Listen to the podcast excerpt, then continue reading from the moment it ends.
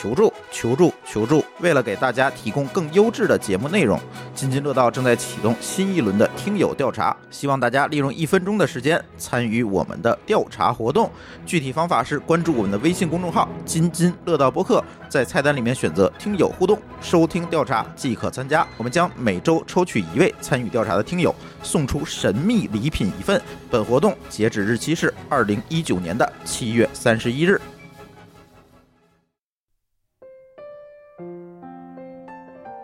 各位亲爱的听友们，大家好，这里是津津乐道播客的李大夫夜话栏目，我是主播李秀恩。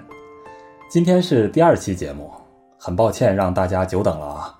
有的听友可能知道，李大夫最近这一个半月经历了各种的人生大事，呃，看房、买房、接待领导，还有 GDG 社区的大型活动。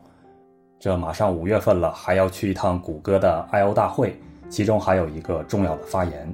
呃，然后从美国回来后就得搬家找新工作，哎呀，这么多事儿，所以这是匆忙之中挤时间把第二期节目做出来。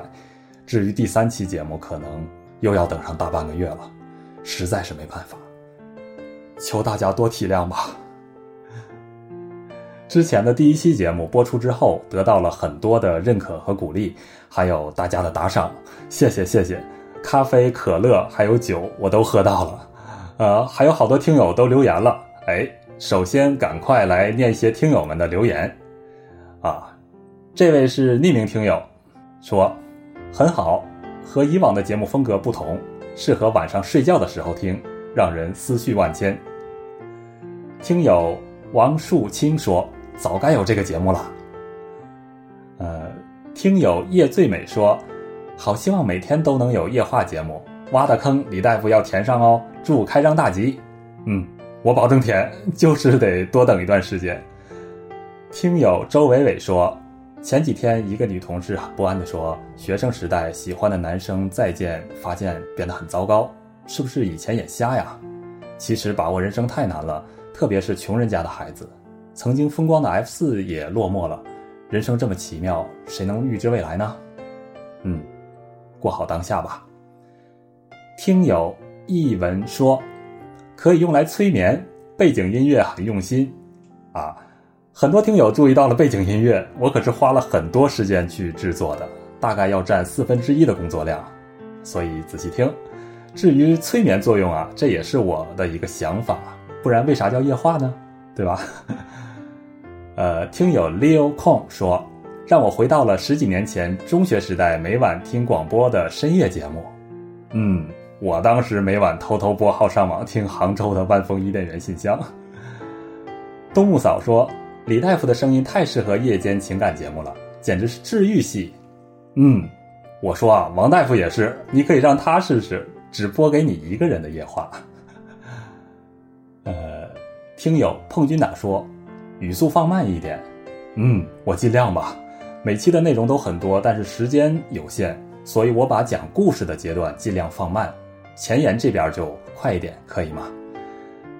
加克玛莎说：“声音好听，来一期同桌专题吧。”我得说一句啊，这位加克玛莎是我的同桌，当年我俩关系这么好，居然没有传出绯闻来，因为我一直拿他当兄弟啊。呃，艾瓦卡基说：“李大夫分享一下第一次被女生摸了手的感觉吧。”这个 Alva Kaki 是我的发小，高中的时候有一天下大雪，路上滑，于是过马路的时候，他抓着我的胳膊过马路。我记得是胳膊，不是手啊，姐姐，咱俩有一个人记错了吧？不过那的确是我第一次被女生这么久的抓着。现在你问我当时啥感觉？心跳一百二呗，啥感觉？臭流氓！我的第一次就被他这么夺走了。现在想想没多大个事儿。当时可是脸红了半天，啊，呼吸着冰冷的空气，让自己镇定镇定。还好我俩比较熟，没有进一步的发展。太熟了不好下手是吧？还有几位听友想想听李大夫的初恋的故事，故事嘛，今天先不讲了。初恋的声音，好吧，来听一下。我觉得你在讲初恋的时候，你的那个声音，就是嗯，怎么讲，还是有点太一本正经了，就如平时你的为人一样，就觉得可以稍微柔和一点，就能够让听听众去有那种代入感。这就是我的初恋的评语。小姐姐说话声音很暖，是吧？她也问我说：“你会怎样讲述你的初恋呢？”我说：“一份回忆，一段真挚的感情，一场自我认识，一份祝福。”他说：“不错，希望早点录出来。”我说：“你慢慢等吧，等有机会，咱俩面对面坐下来录一期节目，题目就叫《我们曾经相爱》。”真的，真的。有机会我会录的。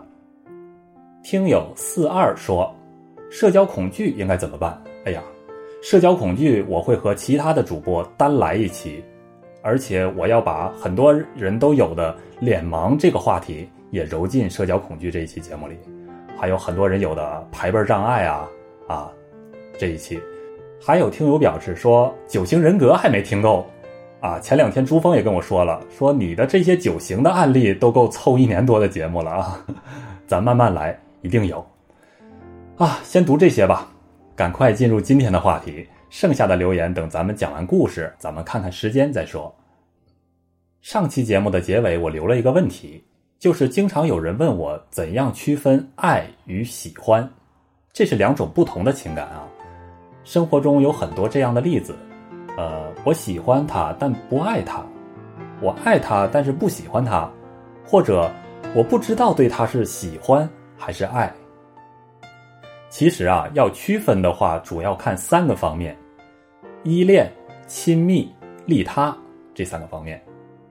第一点，依恋，个人在感到孤独的时候，会高度特异性的去寻找对方来陪伴和安慰自己。简单的说，就是我在孤独的时候，必须是他这个人才能陪伴我、安慰我。哎，这个就是爱，而喜欢就没有这么强烈了，可能换了别人也行。这是第一点，依恋。第二点是亲密，就是爱的时候，不仅对对方有高度的情感上的依赖，还有身体上的依赖。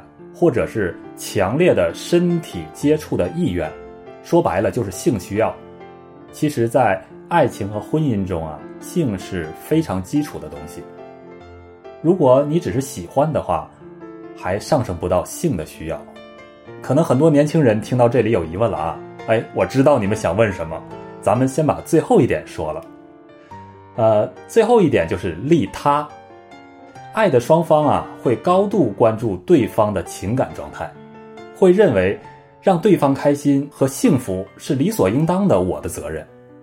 如果对方有这样那样的不足之处呢，我也会表示理解和宽容。所以刚才有疑问的年轻人们，你们现在明白了吧？你们可能对很多人有依恋或者是亲密，但是能做到利他的恐怕不多。所以。依恋、亲密和利他这三点，就是爱与喜欢的区分标准了。以后大家在心里面小鹿乱撞的时候，可以自己评估一下。这个理论是美国的社会心理学家 Zik Rubin 提出的。李大夫讲到的所有理论都是有出处的啊！李大夫才不像那些大众文章一样给你灌鸡汤，还有那些所谓的几分钟看清自己的测试题啊，那是害人。李大夫不干的事儿。在今后的节目里，我还会逐渐带大家多了解一些爱情其他的理论，比如三角理论，还有各种的爱情形式啊啊，慢慢来吧，多关注津津乐道播客和李大夫夜话吧。好，开始今天的故事吧。我在开播初期啊，准备了四个发小的故事。第一期播了两个是小 A 和小 B 的故事，这一期播一个吧，小 D 的故事。哎，小 C 呢？小 C 的故事最近舆论比较敏感，所以往后放一放。先说小 D 的故事。小 D 的初恋，他来的比较晚，高中的时候才发生。他的初恋是一个短发的女孩子，有点像徐静蕾，眼睛不大，但是笑起来很有气质。小弟说。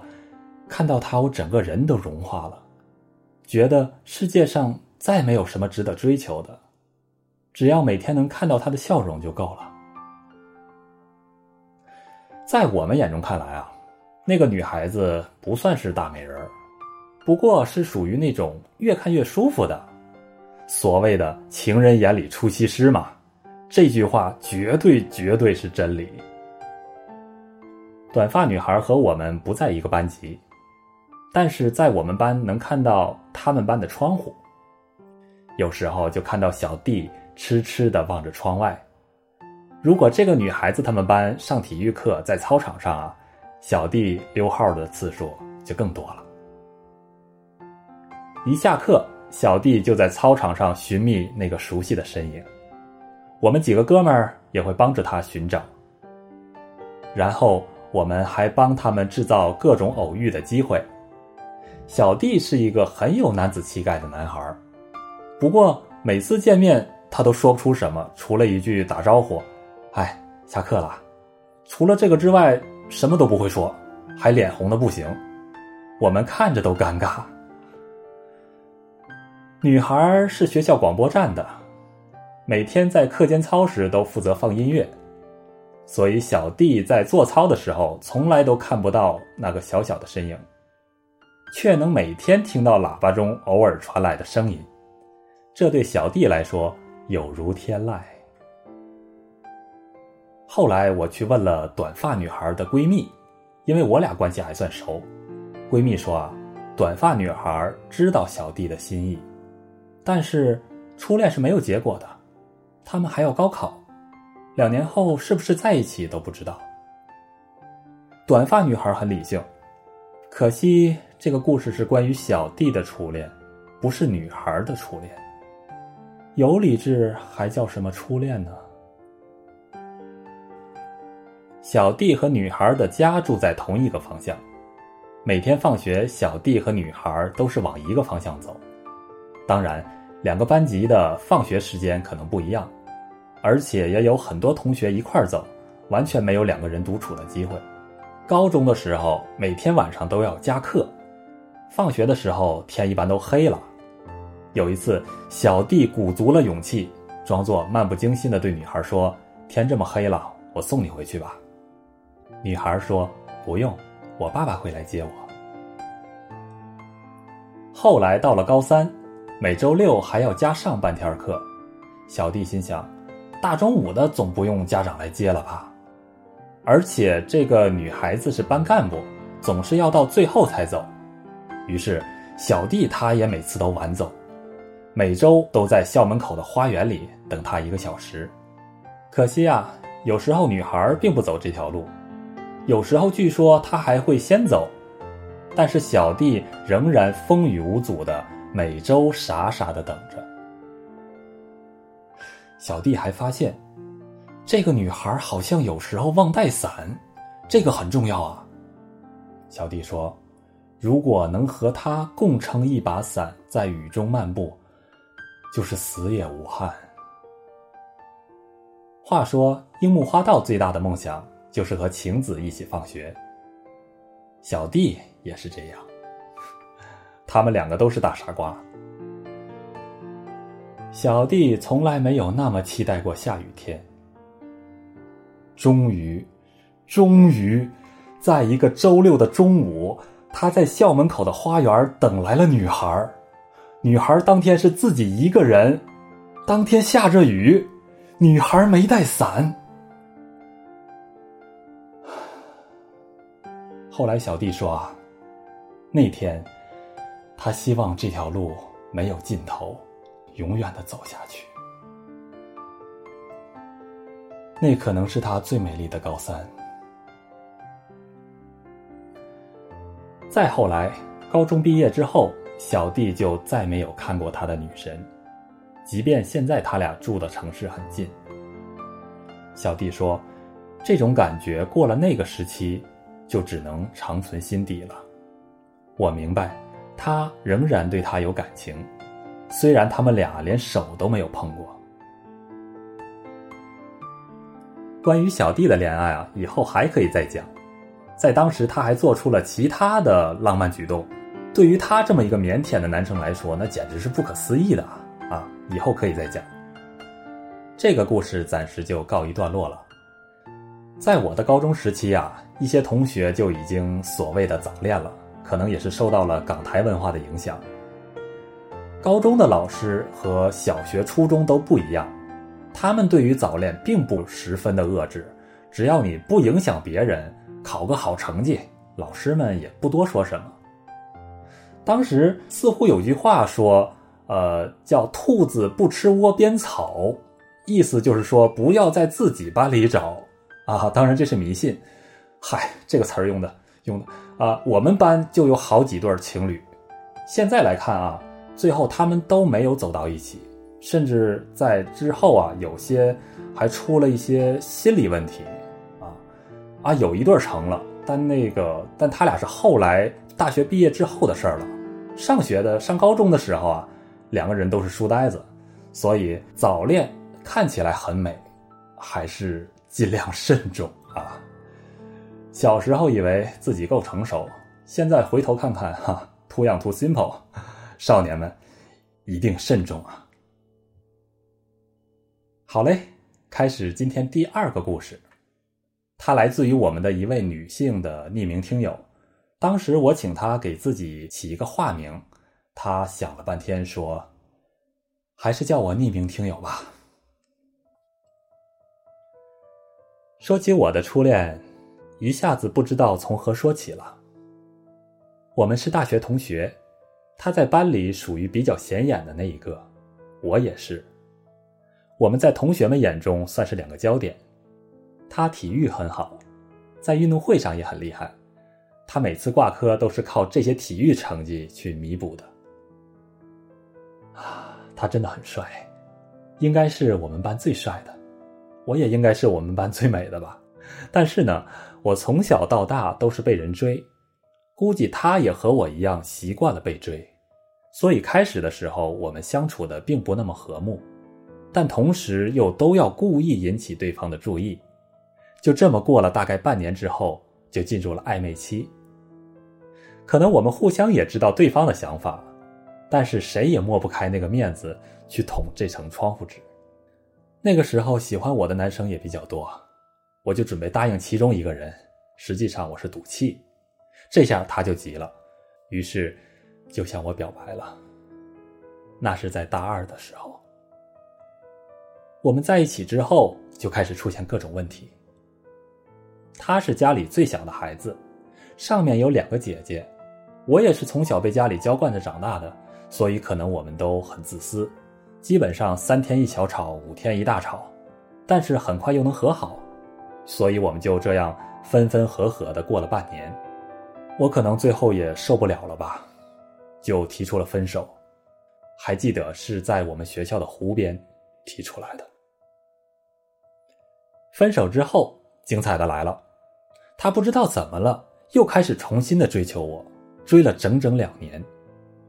我们班的男生也都会帮他，他的哥们儿们会约我吃饭，然后过一会儿他就过来坐在我的旁边了。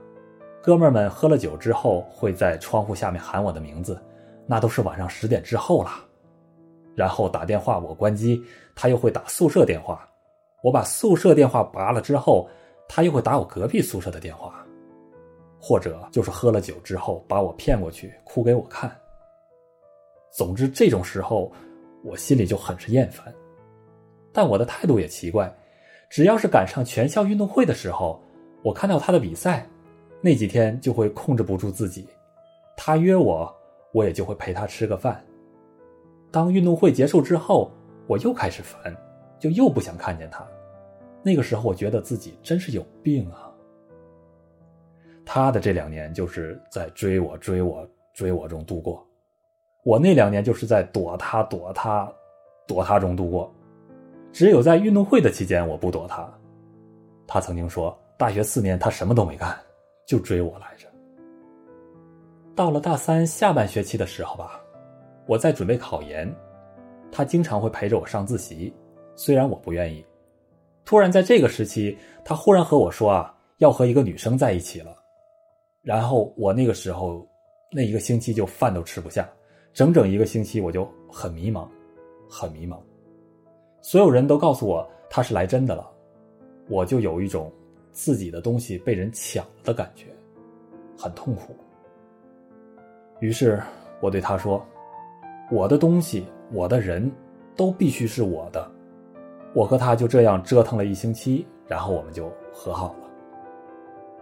和好之后，他就开始变得很黏着我，去哪儿都要带着我。他们哥们儿们一块玩，其他人都不带对象，他也要带我，不想去都不行。他还要帮我洗衣服。嗯，总之，我们重新走到一起之后，他就更容忍我了。他为我改变了很多。不过啊，现在想想，那个和他在一起的女生，到现在我都不知道，他当时是骗我的，还是真的有这么一个女生。听到这里啊，我以为故事圆满结束了，可是接下来还有。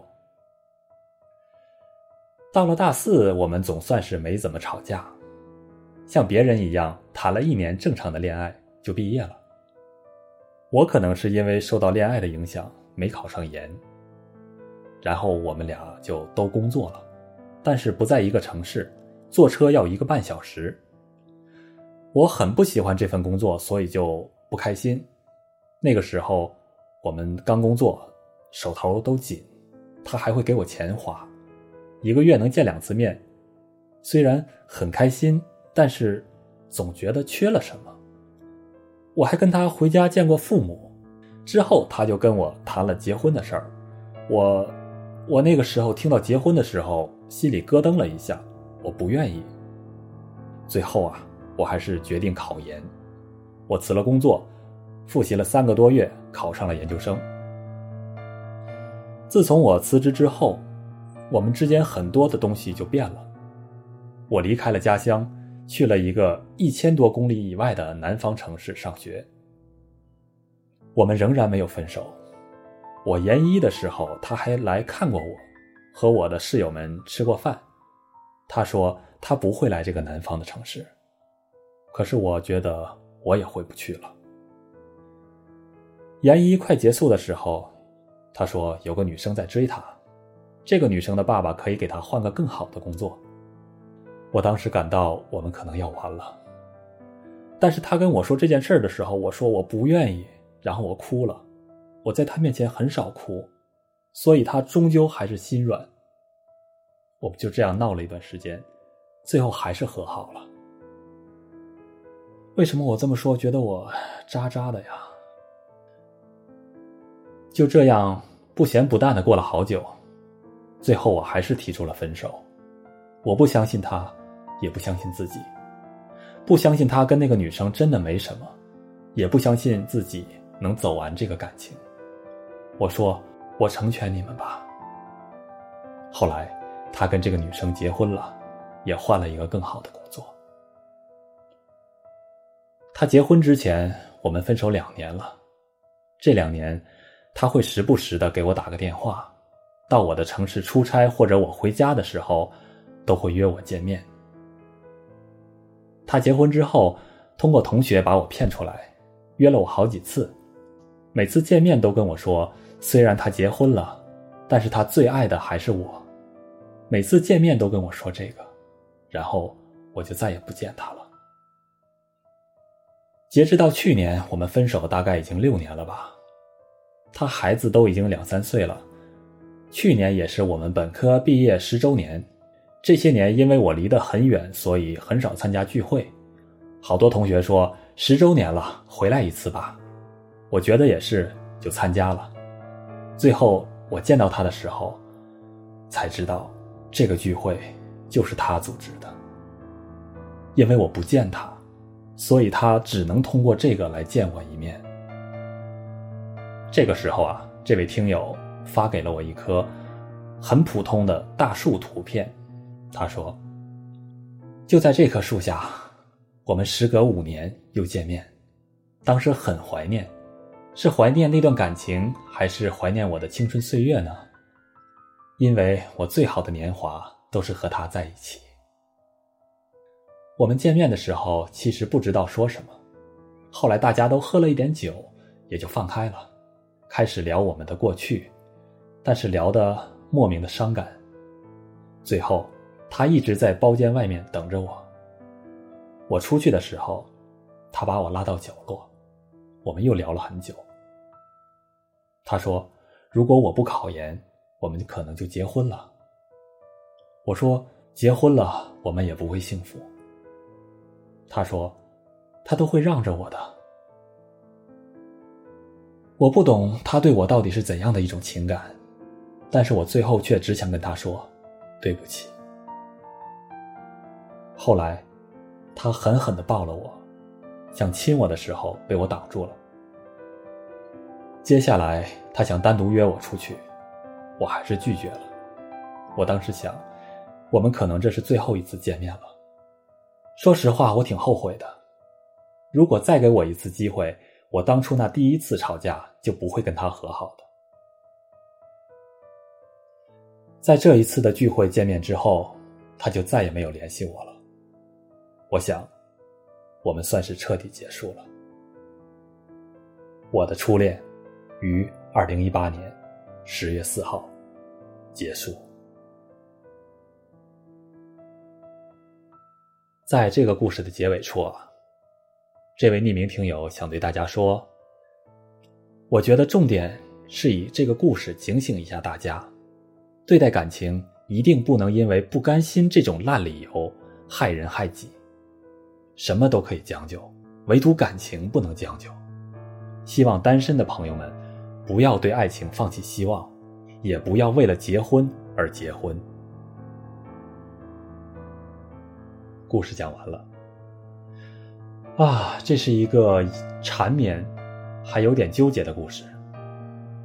其实我见过很多类似的男女之间的感情，可能有的听友在听这个故事的过程中。会有一些激动，说：“这怎么都结婚了还这样呢？”说：“你干嘛不想清楚再决定要不要在一起呢？”哈，当局者迷啊，谁能说有理智想清楚呢？而且我们听故事的人还都不是当局者，谁知道其中还有什么其他的缘故呢？站在这位听友的角度上，我也感到了他的纠结。